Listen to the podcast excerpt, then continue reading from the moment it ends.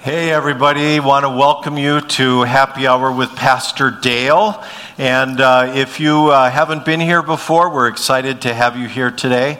Um, some time ago, um, some years ago actually, I had envisioned uh, taking an opportunity to invite somebody from the community that uh, comes from the professional world who might be able to address topics that we deal with in this church. And I know that if we deal with them in this church, uh, there are people outside of this church that deal with them as well. So, about once a month, on the first Tuesday of the month, uh, we have tried to have uh, one of these gatherings, and uh, we are going to talk when we do gather about tough topics. Um, but we're going to do so with love and grace. And so I'm so glad that you are here um, this afternoon or this evening. Want to welcome those who are watching on live stream and who will be watching in the coming days and weeks. And let's welcome uh, Chuck Bergeson, um, who is here with us. And uh, before uh, we get started, um, we were kind of joking uh, before we went live here that uh, Chuck is a little bit of a celebrity around some in our church. Um, he knows lots of folks uh, in this community and um, has uh, been an important um, resource and tool, I think, from by the hand of God uh, to help people for some years in this community. Chuck currently is a licensed addiction counselor at Southeast Human Services, and uh, I am just thrilled to have you here. So thank you for giving us an hour or so of your time. I'm glad to be here too, Dale. Yeah. So tell us. So I, I told you told, or told them where you work, but tell us what you would like to us to know about you first. Yeah, I don't know. I mean, as a professional, I've been working in the field for about 12 years now, um, counseling with all ages, ranges. Um, started with adolescent outpatient, and uh, today working with what I would consider probably the most challenging and most needed population uh, would be the homeless population, uh, severely, severely addicted um, today. So I've enjoyed the work. I've found it to be a, a, a real purpose um, that I serve, and uh, I can't imagine doing anything else at this point. So I'm passionate about bringing education to those individuals I work with. I think it's really important to understand what um, what they're dealing with, what they're struggling with. Um, there's a lot of shame, stigma uh, that surrounds addiction, substance use, and I think with some with some good information, some truth, uh, that can be hopefully overcome easier than just I don't know blindly going about your life and making what we sometimes feel like are just huge mistakes and grave sins. So. Yeah. So for those who don't know, um, I'm very appreciative of Southeast Human Services and um, we share a lot of people that we work with um, at here at Lighthouse, mm-hmm. and I, I, know a lot of them receive services at Southeast Human Services, and they're going through some changes right now. Mm-hmm. But um, we appreciate everything that you and the folks there do for uh, the population that we serve downtown here. So thank you. You're welcome. And it's been really nice to have community support in, in peer supports and, and care, care coordinators in the community because you know, the more more hands makes light. Yeah, makes light work. Yeah, lighter work. That's I for sure. Yeah, say. yeah. So, um, Chuck, I have heard you, I think, a couple of times talk about uh, the brain disease of addiction and how the brain works in regards to addiction. Mm-hmm. And I've been telling our church now for a few weeks to to come or to watch this because um, when I first heard it, it was it was the first time I really understood what um, I was told when I was told that I have a, a brain disease, a, a, mm-hmm. disease of addiction. And uh, it was so helpful for me, and it, in fact, even kind of freeing to a degree mm-hmm. um, to understand, you know, that, that what's going on in me is partly biological. Mm-hmm. And so, um, what we're going to do something that we haven't done at Happy Hour. I'm not going to just sit here and ask a bunch of questions at first. Um, I wanted Chuck. To, I wanted to give Chuck an opportunity to do a little bit of the talk that I have heard him do, um, and share a little bit about how the brain works, and then we'll ask some questions. So, you ready? Yeah. Okay. So go to it however you want. I'll just back away a little bit here. okay.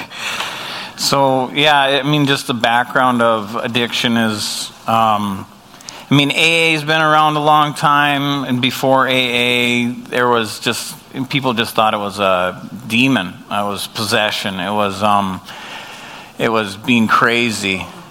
Can you turn up the mic just a little bit?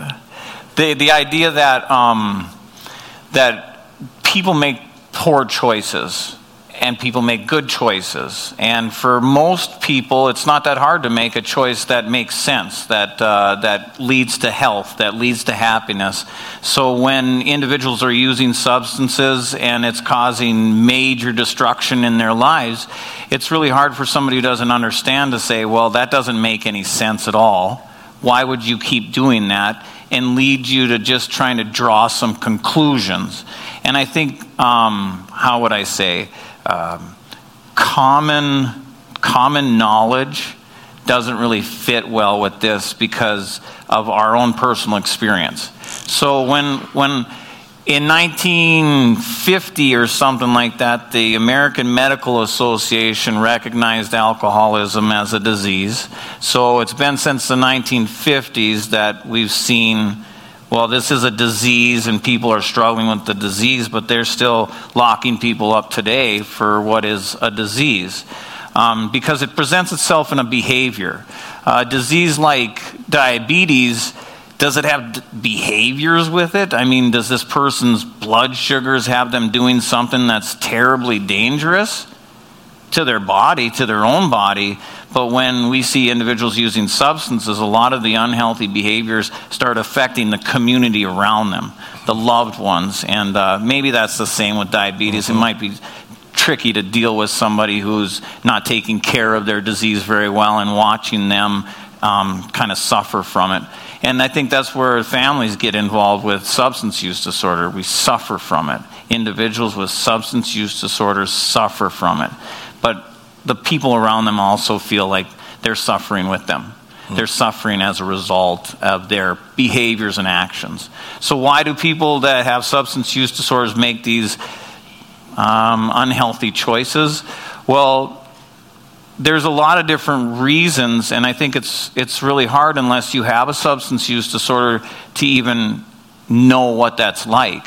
Because when a, when a regular normal person uses, say, substances like alcohol, which is a central nervous depressant, alcohol is supposed to make you tired. It's supposed to make you sick. It's, it's actually a poison. The World Health Organization identified a few years ago that it's a class one carcinogen. I don't know why we still, uh, you know, sell it or consume it, but uh, it's really actually just poison. Um, but here in America, it's, it's something that uh, pairs well with your fish or steak, right? So it should make it should make you slow down and, and, and individuals sometimes when they drink alcohol they get excited. They get ramped up. They get really social and talkative and want to go dance and have a good time. And when you're drinking something that should make you go down and you start going up, well, that's different. That doesn't follow with common sense. Um, so, and then the same thing is with individuals who use opiates, like narcotics, heroin, fentanyl, things like that that we hear about in the news. Most of us, if we were to have a small amount of what individuals on the street are using, we would be asleep. We would not be able to be woken up. We would be down for the count. And individuals that use these substances fairly regularly actually can't get up and do anything until they've had it. So, again, common sense doesn't really fit really well with what we know with our own experience. And then vice, you know, vice versa with stimulants like central nervous um, stimulants like methamphetamine and cocaine, those kinds of things, they cause your heart beat faster. They cause you to breathe faster. They cause, cause you to want to do, want to go, want to be energetic. And for most people, with so this area of the brain is it's called the pons. It's your brain stem, and it basically regulates all of your organ functions, like your heartbeat, your breathing. Um, so when individuals use substances, normally alcohol should bring you down, and then stimulants should bring you up. But individuals that have a abnormal response to substances have a huge benefit. I've heard a lot of people who use methamphetamine finally say their first experience with it made them feel like normal for the first time. That for most of their life they've been crawling out of their skin and, and feeling like they just don't fit in. And until they've had this substance that's supposed to turn you into a maniac and like be out of control finally gets them comfortable enough to sit down and relax for a minute. So when we think about, you know, those two experiences right there, it really it really helps some of us to say, well, I really don't know anything about substance use disorders, I guess, because that doesn't make any sense to me at all.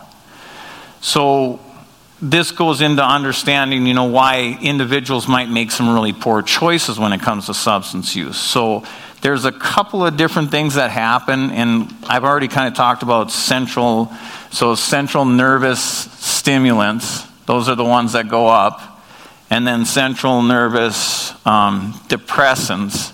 Those are the ones that go down, and those would be so meth and cocaine. And I guess I'll put caffeine on there too, right? Nicotine, that's another one that is a stimulant. Um, there's, there's a couple other ones, but those are the main forms, right? And then central nervous depressants, you're talking about alcohol, um, opiates. Mm, I guess benzodiazepines. Um, Marijuana is kind of in its own classification. They consider it a hallucinogen, but hmm. it really does different things for different people. Interesting. You know, our brain has huge systems in place. So, like when a person uses an opiate, it plugs into certain um, nerve endings that are like opiate receptors. Hmm. So, like if you're learning about the brain, you'd be like, wait a second, there's opiate receptors in the brain, there's nicotinic receptors in the brain, there's an entire cannabinoid system. So it's almost like individuals who know and learn about the brain learned about the brain through the result of what substances do and where they react in, in the brain. So, THC sits in this in endocannabinoid system and, and plays a huge role in, in these ones where there's, there's a part of the brain called the amygdala. And the amygdala is like a fight or flight center. It's an emotional center of the brain. So individuals that have like poor stress responses as children, they didn't know how to self-soothe, they never learned maybe, their parents didn't teach them, or again, with my belief system and my understanding and education, they're born that way. Hmm. That part of the brain is just on alert. And I think for maybe somewhere along the line, um, evolutionarily, that would have been a that would have been a great thing to have if you were one of the watchmen of the village, if you were one of the caretakers and you had to make sure everything was getting done on time and as it should. Make sure that the entire community is staying safe. You want to be on alert all the time. But I think in today's society, when we have all the food we need, when most of us have all the shelter that we need, we've got the safety of the public police um, system, we don't I mean, honestly, we don't really have to be worried about much. Most of us who have stable lives and, and happy, healthy homes, there's no reason to be worried. You know, the bills are going to get paid and everything like that. But a lot of people who struggle with st- stress, anxiety, those kinds of things, when, when they have some first experiences with alcohol, opiates, and benzodiazepines, they're like, huh that's, that's beautiful. I really like what that's doing for me. I'm not worried about anything anymore. Mm. And I've been worried my whole life. So they're like, wow, that makes sense. I'm going to do that again. Mm. So it stores a really strong memory. It, and, and in that memory gets accessed over and over. What did I do last time I got stressed out? What did I do last time I felt like I was crawling out of my skin? Oh, yeah, I, I can do that again. And then the response again is identical. It's trustworthy. When you take that substance, it has that effect every single time.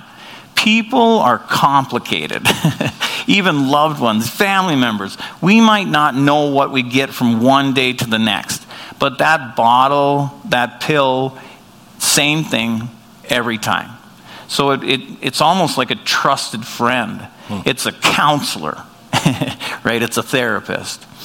And then on the other side, the central nervous stimulants, I, I for some reason, really strongly believe it has a lot more to do with an area of the brain called the ventral tegmental area. So I'm just going to abbreviate. You don't remember much of this, but there's, there's this place that is born within us that has natural drive. Um, you could call it um, biological memory. As a child, when you're, when you're born out of the womb, you have jobs to do already. I can't remember anything before the age of two or three, right? But if you took a baby out of the womb, you cut the cord, clean it up, and you put it on a mother's abdomen, it'll orientate itself and climb to the nipple and feed all by itself. Hmm. You don't got to teach it any of that. And so it, it comes out of the womb with what appears to be knowledge, but it's drive. It's, it's, um, it's the will to survive. So the ventral tegmental area has this will to survive in it. It has um, it has thirst. It has hunger. It has fear. It has um, loneliness.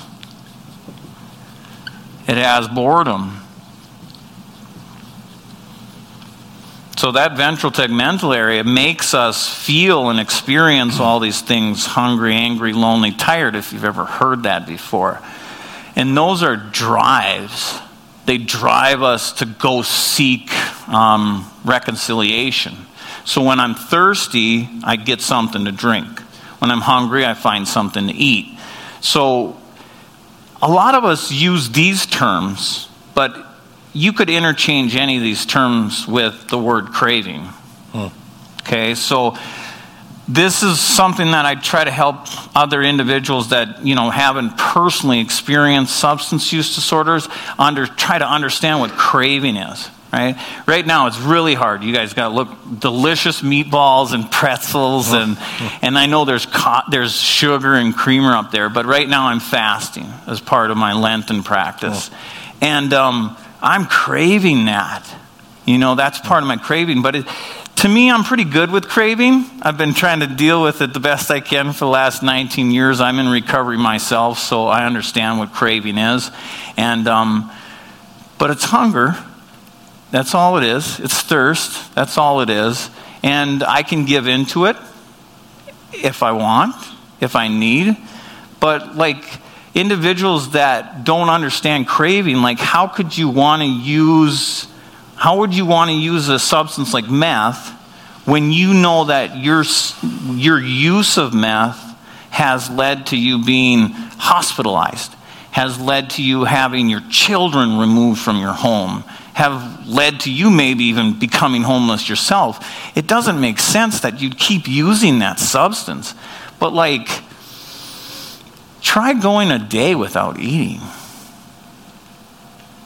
Right? If you, if you could, just maybe that's not a good idea if you have some history of eating disorders or things like that, but I challenge anyone in the room try going 12 hours without eating. Just, you can include the eight hours of sleep too. Eight hours of sleep, four hours of being awake, and don't eat anything. It's a lot harder than you think if you've never done that. But so that's that's kind of just another word for craving. So, when individuals who have a genetic predisposition, and I might use that word again genetic predisposition, you're born with the genes, you're predisposed to this experience, that, you know what? Right now, I don't have to think about what causes this place to get quiet and calm down. I don't have to access this memory to find out if I'm hungry, what I can use to get rid of that hunger. Because if you've ever met or talked to anybody with substance use disorders, severe and substance use disorders, if they're thirsty, hungry, afraid, lonely, or bored, if they use a substance, they're less of these things, and sometimes none of these things. It takes care throw some air quotes around it. It takes care of all of it like that.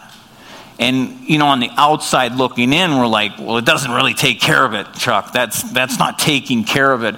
But inside, inside here, it's taking care of it. So it's almost again, this is this is the area of the brain that's in charge of survival. And I don't know, does my body know it's surviving or does my mind know it's surviving? And if my mind's not functioning, if my mind is functioning abnormally, I'll say it that way. If my brain is functioning abnormally and I use a substance and my brain tells me that that substance is what is keeping me alive, it's taking care of all of my needs, I'm going to just keep using that substance. You can try and talk me out of it, but every time I use it, it works it works. I'll throw some air quotes around it again. So, the most insidious part about this disease, is being a brain disease, is it controls our choice. It controls our behavior. This is what this is what makes me pick this up, pull this off, and draw a picture. But like today, this prefrontal cortex is what helps me to, I guess, decide on what I talk about next. This is the part of the brain that's in charge of decisions, right? It's in charge of insight, judgment, right? And um, this part of the brain develops over the course of our early life. So, from the age of zero to the age of about 25, it, it starts as a child and then by the time, I'll say, women around the age of 23 and men around the age of 25, women mature faster than men. women make better mature choices before men do. But if if this period of development of the prefrontal cortex is, is interrupted by regular or continuous substance use, this part of the brain doesn't develop as as it should have. It stops developing. And, and, and so you stop getting better at making decisions, you stop getting better at using insider judgment, and it sometimes stalls out at that age. So if you started using substances at 13, 14, 15, you could be a 40 year old man who's acting like a kid who's acting like an adolescent, who's throwing a temper tantrum if they don't get what they want. Hmm. Yelling, screaming, hitting, kicking. It sounds almost like an, not an adolescent even, it almost sounds like a toddler or a child. And the reality is, is not only does this stop developing, but it also regresses.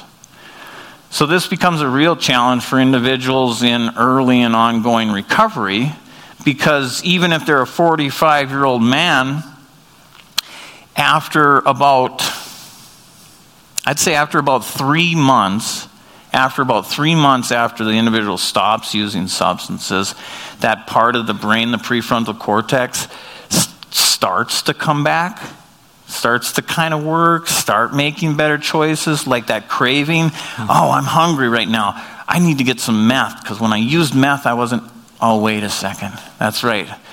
Meth gets me locked up. maybe I'll go get a cheeseburger, hmm. right? So hmm. that's that's that decision in and it takes a while. It's not like duh, don't use meth, man. It's ruined your life. It's like, wait a second. Let me think about this. And that's 3 months. After a year of abstinence, this individual's brain prefrontal cortex will start functioning at the same level it did when when they started using. Huh. Right? So even after a year of being sober or abstinent, clean, whatever language you guys are familiar with, that individual is going to be at best their best that they ever hmm. were. So I don't really have really good information on or research on what that looks like moving forward. But there are some indicators that suggest that after about five years of abstinence, after about five years of recovery, recovery rates finally stabilize. Huh. Huh. Three months, six months, a year, 18 months, even three years, recovery rates are still not that impressive at all. It isn't truly until after about five years.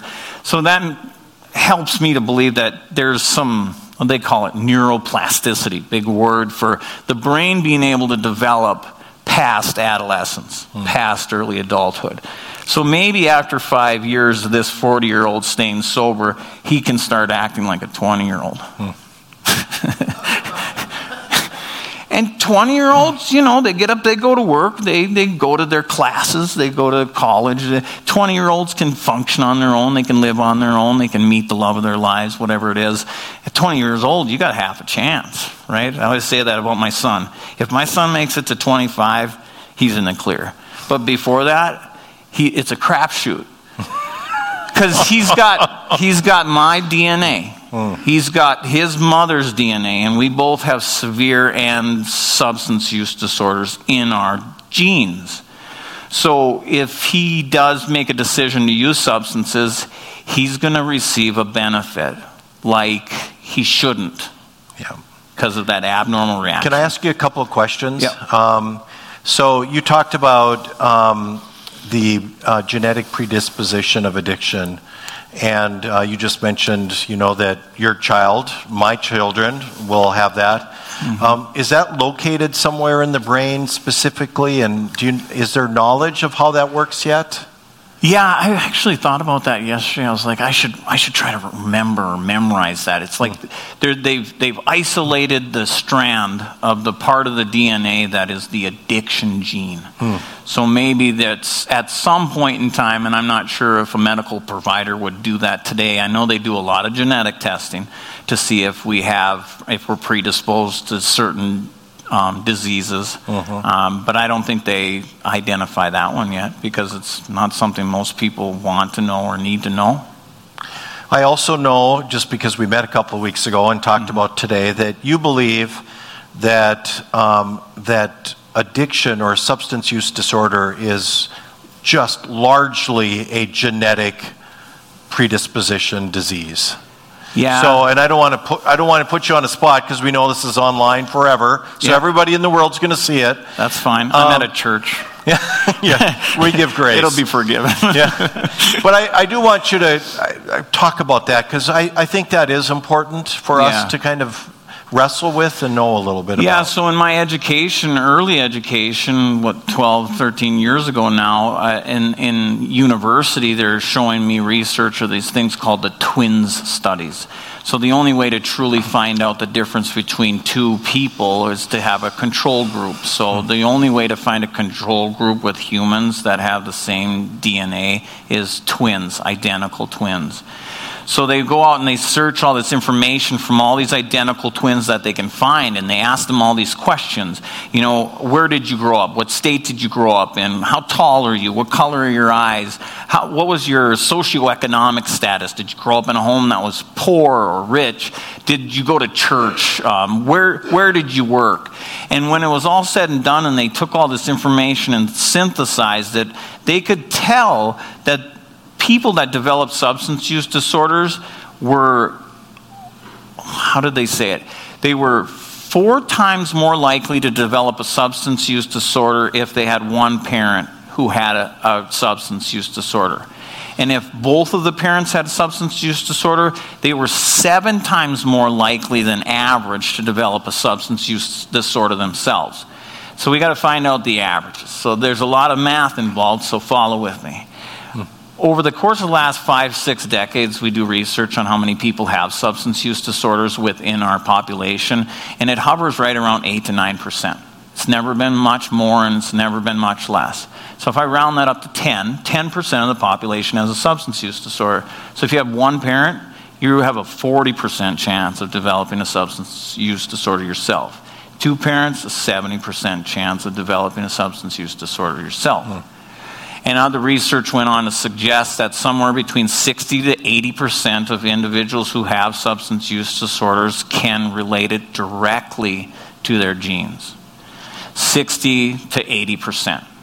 Now, I've been practicing in the field for 12 years and I've run thousands and thousands of groups. And I have worked with thousands of people. And every once in a while in a group, I'll ask a group like this size, how many of you have a parent who has a substance use disorder? Most everybody raises their hand. How many of you have both parents? A large majority raise their hands to that one too. And every once in a while, there'll be one person who will be like, nope, nope. I'm like, and I kind of wonder, what are you doing here then? How do you have a substance use disorder?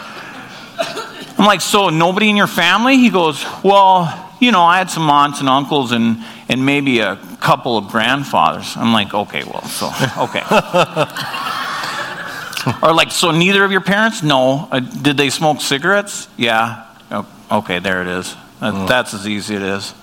Because they've proven that with mice. You take a group of, let's say, 100 mice, you cut them in half. Here's 50 over here, 50 over here. You give these mice nicotine their whole life and then let them breed, and then you just let these ones be okay. And then you get rid of the adults and you take their offspring. And then you give both groups heroin. This group touches it, samples it, whatever. This group over here just go to town. And then they never stop. They OD and they die. And that's all because their parents were exposed to nicotine. Hmm. So and it's genes. They don't they didn't watch their parents use heroin and learn how to use heroin. They tasted it and it did something to their brain. So it's wired for it, right? That's so so interesting. So so those of us with a substance use disorder, our brain deals with the chemicals differently than those who do not. Differently, yeah, that's a good way of putting it. I okay. say abnormally. It, it, it's not a normal reaction. Okay. Um, another individual famous guy, Dr. Drew, you guys might know him. He's got some mm-hmm. information out there that suggests that it's an evolution, that it's mm. actually a, a good thing. It's, mm. it's, it's interesting how he presents it because he's like, and I think it has more to do with these central nervous stimulant guys because he's like, well, when the hijacker's on the plane and they're going to take the plane down and everybody sits in their seats, these guys are the ones that get up and attack. Mm. These ones are the ones that run down the middle and try to barge into the cockpit and take the plane back. Normal people just get their cell phone out. yeah, I love you, honey. I might never see you again. Sure. And these guys are taking over the world, you know, and, and some of the most well, some of the most successful and famous people that we know out there have histories of substance use disorders. You know, George George W. Bush yeah. is an alcoholic, mm-hmm. goes to AA. He's president of the United States. Elon Musk is a tragically, terribly addicted individual who's ruined many relationships, marriages, but he's also considered one of the richest men in the world. So, oh. substance use disorders aren't necessarily a terrible thing, but when it comes to the way that those individuals use substances, it is. It can be terrible. Yeah. Yeah. So, I mean, in many ways, we can say it is what it is. We, you know, if you have a substance use disorder, you have an illness that needs to be treated. Yeah, I mean, I, I don't like the idea that it's considered an illness or a disease, but it fits with it because it causes destruction. How can I, how can I say something that doesn't hurt you isn't a disease? But I think, again, it's like with Spider Man, what they say, with great res- power comes great responsibility. And, yeah. and I think that's, hmm. you know, it, it's a tool that can be used effectively. Do I remember learning that that um, part of the, the brain response to substances is that they stop um, producing some of the, the pleasure chemicals themselves that make us feel okay, uh, like serotonin. Um, do substances do that? Um, and, or is that something different that happens with other issues? I think it's not necessarily the substance that does it, but the way that the brain is developed and built. Okay. Um, it, it's really, again, common sense suggests that if you use meth and you really like it, that means that it's producing all these really feel good chemicals. Your reward system's on fire, right? And the reality is that the more research that we do, it's, it's almost suggesting the opposite. That if you can drink a beer and be, oh, okay, and drink two or three beers and be like, hmm, and drink a six pack or a 12 pack and then finally be like, hmm, you're actually needing more of the substance to get there than most people need to get there with one. They're like, whoa, oh, one, whoa. So they're getting, they're getting a lot, normal people get a lot of it with subst- without, how do I say this? With small amounts of substances. And individuals that often who end up with alcoholism or an alcohol use disorder, have an experience like I could drink almost a six pack or more the first time I went out and drank. Like I could drink most people under the table. And that was just something that I could do. Hmm. Um, so the brain, the way the brain is to begin with, does that. Sure. And then I think through the use of substances, individuals get spoiled or used to, like meth, man, that gives you a lot of energy. It gives you a lot of um, interest. Like you could do the most st- stupid, mundane job in the world and just have a great time doing it and feel like you could do it forever. And then when you get forced by the jails or the court system or your family to stop using meth, you're like, this sucks. Hmm. I don't want to do this any longer.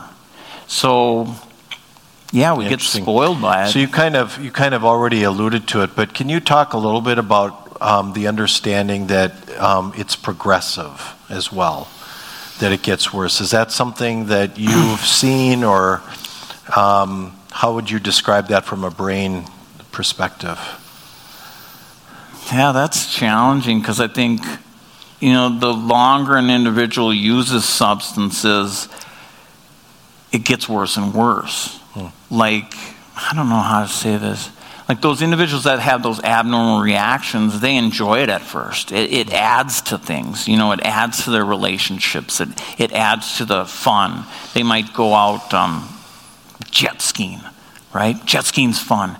And then when I start using this, jet skiing's even more fun. And then pretty soon, because they're using so much of that, they can't afford the payment on the jet ski or whatever, and the jet ski goes away. So, like, I'm just using the substance to have fun.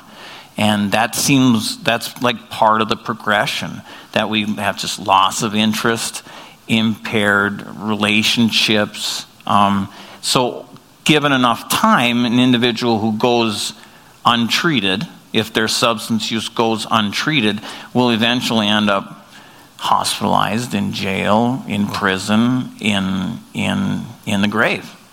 And that's the progressive nature of the disease. Whereas most people who end up with, even the individuals that I work with today that um, have these super severe end spectrum uh, disorders, uh, homeless, severely mentally ill, no family, no relationships, complete and utter destruction at some point in their life, they were a normal, functioning person just like everybody else. Hmm. I mean, I say that. I was just sharing that with a group today. I mean, in, I come from a really small town, Pembina, North Dakota. There were 15 people in my graduating class. And out of the 15 people, for sure, 14 of us all drank. And we all drank regularly. Every weekend, bonfires, after the dances, during the dances, right? And there were individuals in my class that drank excessively, like straight shots of Everclear, vodka, just blackout drunk. And if I'd put any money on it back then with what I know, I'd have guessed three or four of those guys were just going to be dead in their 30s. Severe end alcoholism, that's all there is to it. They're normal people today with families drinking beer during the Super Bowl. Huh. They don't have alcoholism. So alcohol doesn't cause alcoholism. huh. You know, it's, it's a genetic brain disease, just like type 1 diabetes. Huh. It's a genetic disease. No matter how much crap I eat, no matter how much I don't exercise, I'm never going to develop type 1 diabetes because my parents don't have it. And that's the same thing with, with this. I mean, like if a school asked me to come in and do a lecture on substance use disorders and the dangers of drugs and alcohol, I just say hand out a, hand out a questionnaire and ask the students if they have a parent, aunt, or uncle, or grandparents that have substance use disorder challenges. And if they say no to that, they don't need to come because they can go out this weekend and they can drink. They can smoke a little bit of grass and sow their wild oats.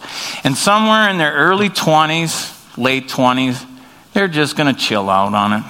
They're just going to really stop. They're going to slow down. Life's going to change for them. They're going to get families. They're going to get careers, and it's just not going to fit in anymore. Individuals with genetic predispositions don't operate like that. They just keep going and going until they can't really go anymore, or someone says, You're done. We are not going to let you go anymore. Hmm. And that's really hard to do. So we're going to do some question and answers in just a moment. Can, so I'm going to see if you can answer a couple of these really quick. Mm-hmm. Okay. Okay. Um, so um, you you stop using the substance if you have substance use disorder, mm-hmm. um, and um, you start off 10 years or 20 years later, and mm. it seems like like you often start back at, or at least get pretty quickly back to where you were. Is that part of the brain? Um, or how does, or don't we know for sure? I mean, I've heard all that, and, and I think most people, firsthand experience, would, would say that. Not only would we start back out of where we stopped, but we would more than likely start back up as if we had never stopped. Right. So it's almost even worse after we start again than it was when we stopped. Hmm. So ah, hmm. it's almost like I would I would hypothesize that it's like the brain's just built there already. It's hmm. just a t- turnkey operation. It's it's like riding a bike.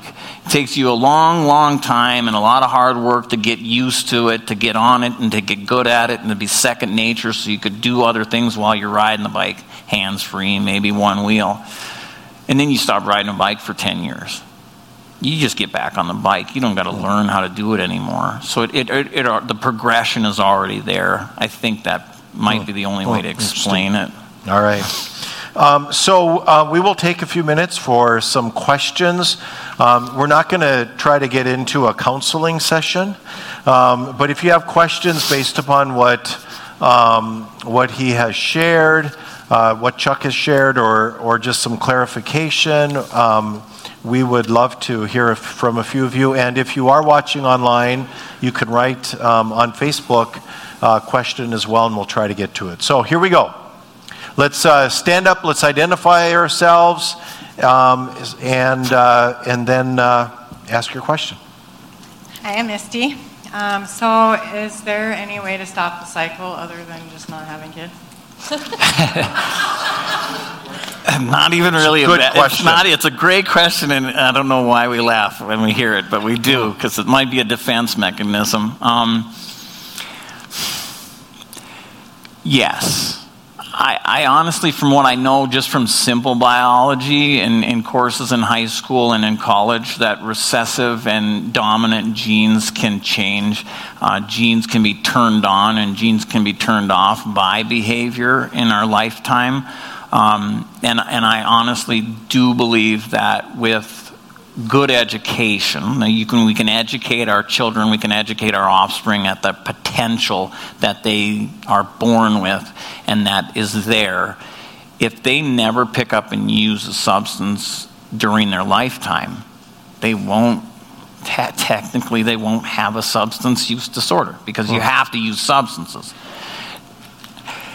will that then allow them, when they have children, to not pass that gene on because they don't have the gene now? I don't know if it works that quickly. Hmm. But I think that the cycle and, and also culture, like it says, 60 to 80% is directly genetic. But also, it's, it, maybe it's not the culture. And culture, popular culture, America, right? Fucking Budweiser and whatnot um, we're just really predisposed to using substances. It, you know, the pharmaceutical industry pushes it on us and stuff. So I think we can, through education, we can resolve it within the matter of maybe one generation or at least two. Mm. Mm. But those individuals have to make good choices on who they decide as a partner, too. right? Other questions? Do you think as gene altering therapy kind of progresses that it could help prevent addiction before the child is even born? Boy, I'm not I'm not really good at that. I mean, I've I've thought about different ideas of how that could look. Like they've got like amazing stem cell research and how you can inject st- stem cells into certain areas of the body, and those stem cells can just start working. Um, hmm it'd be interesting to see that kind of therapy done with individuals who already have it. Um, like, again, that amygdala, that area that's somewhat dysfunctional, I'll say, or abnormally functioning. If a person suggests I could put stem cells in there that are at, that are normal functioning, and those stem cells grow and reproduce and cause the amygdala to function normally, then yeah, that person wouldn't really receive a benefit from that central nervous depressant. Because I think that's, that's the tough thing that we don't understand or can't really grasp is the benefit. The benefit. There's such a benefit for those individuals with that substance. Whereas most of us, it's not a benefit. Like if I were to hand out like three shots of vodka to like everybody in here and take one, do research. How did that make you feel? Okay, do another one. Some of you guys like, I don't know, I don't want to do another one. Do it. Hmm. Do another one. Now tell me how you feel. Be like, not good. I don't like this. I really don't like this. All right, do your third one. Most of you be like, third one? No way. No, thank you. And then some, a small percent, around 8 to 9% of you would say, well, if they're not going to have their third, can I? Just, just to be clear, the percentage might be a little higher in this room. Okay. Yeah. I didn't bring any vodka with, so no. we're safe. We're yeah. safe. Okay? Yeah, where do we sign up for that? right out. um, okay, got time for one or two more. There we go. Hi there. Thanks for coming in today. Um, I'm an alcoholic, and I've been sober off of alcohol for 10 years. And I almost Congratulations! No, no, no, Congratulations! Well, wait. Um, so I, you know, got to the point um, fairly quickly for me. Like I, I would have cravings maybe once every three or four years, and it would be mild. Mm-hmm. Um, but this year I relapsed with THC, and mm-hmm. it's been uh, an experience to where it, I, I, was just as powerless as over alcohol, mm-hmm. and the amount that I used was huge in the way that it was affecting me. I know it was different than other people. Mm-hmm. Um, and I was able to quit for a couple months and I relapsed. And now I'm kind of in the cycle of trying to, you know, stay away from it and not relapse. Mm-hmm. Um, so I, I, I, guess I'm just wondering, I, I don't, Dale did say don't ask. this isn't a counseling session. No. But if, if you just have any tips or is there something different I could be doing or um, will my how long am I going to be struggling with this again? Is my is my 10 years going to help or? Hmm. Hmm. You know, that, those are that's a really Thank good you. question. I think Dale was actually going to kind of ask a question like that, similar to like, how about how about if you have problems with uh, this substance. Yeah. can you use a different substance or like maybe gambling or you know there's a lot of different uh, uh, behavioral addictions out there i'll say that. Now i'm a substance use disorder so i didn't necessarily train too well on the other ones. Um, so i didn't ask that question just due to time but yeah. can you answer that then? I mean are are the is that the same with the brain and for various addictions or do we not know? Man or do you do maybe it, you don't know you know, for t- at least at least eight to nine years of my practice, it was just abstinence based. It was all abstinence, abstinence from all substances, and and it's just eight. There's eight sections of substances, and you have to be abstinent from all of them, and that's the only way that you can be in recovery. And today, I practice more of what would look like a harm reduction model, which suggests that okay, if you had problems with alcohol and you can admit that it's probably good that you make a decision not to use alcohol. Um, but like now with weed, and you know, how do you know unless you try it? So mm-hmm. try it, try it, you know, and and if you don't have problems with it, well then I guess it's not a problem. But if you do have problems with it, then I don't know how many different substances a person has to go through before they realize that just what it is is, is, is that the substance is doing something for us. It, do, it has, has a benefit. Again so when i'm working with individuals counseling and things like that it's almost like you have to really find out what that benefit is. If you can't find out what that benefit is you'll never figure this out. Because what you have to find out is what it's doing for you and then you have to figure out a better way to get that need met. And if you don't figure out a better way to get that need met, you're just going to seek out a different substance to do that for you. So, what I would suggest is go back to finding out before you started using that what was missing and what you were trying to fulfill by using that. And then you'll get more to the, hmm. the answer. Okay, we got more hands here, so let's we'll we'll try to keep going quick here. Back Where are you going to go? Back there. All right. He had his hand up. Hi, I'm Jeff. Um, what about the un, what about the anxiety depression, PTSD. Um, I work in an area where, you know, PTSD is, you know, relevant. You know, mm-hmm. you know, you've got one Vietnam veteran that went and served and had what happened happen, and becomes addicted, mm-hmm. or and then somebody that doesn't. Um, you know, it's kind of like the chicken or the egg, which mm. comes first. Yeah. And how do you address that along with the, the treatment itself? Oh.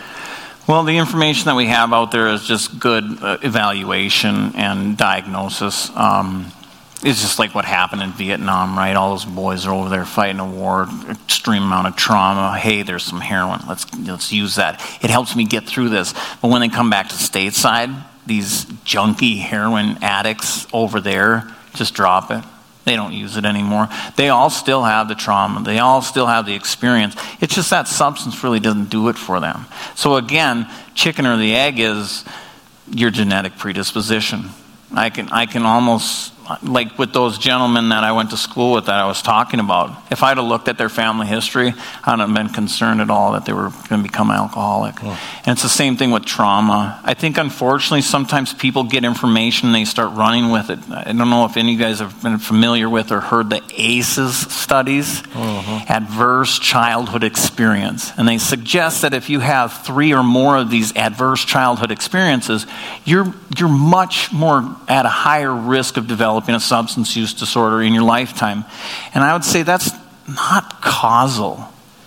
It's, it's correlation. Oh. Most individuals have, have adverse childhood experiences, grow up in homes with parents who have substance use disorders. That's why there's adverse childhood experiences. And then they go on to develop substance use disorders not because they had adverse childhood experiences, but when they used substances, it did something for them that it doesn't do with normal people. And the, in the research that suggests which comes first, nothing comes first. Depression doesn't lead to, to substance use disorder, but if, if you're listening to what I'm saying today, anxiety leads to a benefit and if you have anxiety, you're more likely to benefit. I don't know if that's correlation or causation. Because the reality is, is a psychiatrist or a doctor is going to prescribe this for this. And some of those individuals will just take their Klonopin as directed, and some of them will take them excessively. And then when they run out of the prescription and can't get a refill, will go find something on the street. Hmm. And the difference between those two individuals 100, 100% genetic predisposition to substance use disorder. So we're, we're going to actually wrap up. So um, we've uh, gone overtime, um, which doesn't surprise me. Um, I knew this would be very informative. Um, how about we have um, Chuck come back sometime, um, and we'll continue the conversation. So if he's willing, if he's willing. So, you know, the people who have come and shared with us, they do it voluntarily, um, and uh, we, we sure appreciate uh, this time. This has been um, very informative. And I, I, want you to know um, that if you or somebody you know is struggling with a substance use disorder, that, uh, that there is a lot of help. And we didn't even get into that, but um, you know, Southeast Human Services, other programs of treatment. Um, Lighthouse Church mm-hmm. is a mm-hmm. program, is a church with um, a variety of, of anonymous programs as well as um, faith based programs to help people um, who are struggling with substance use disorder. And um, just reach out for some for some help if uh, you are in that situation. Um, I do want to just quickly announce um, do we have a slide for our next guest?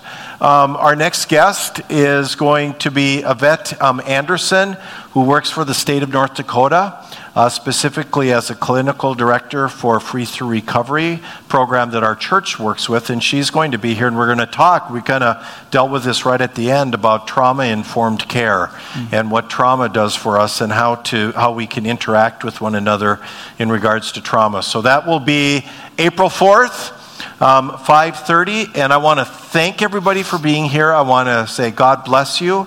Um, thank you for your time and um, i hope that uh, this was beneficial and i hope you come back in april. So thank you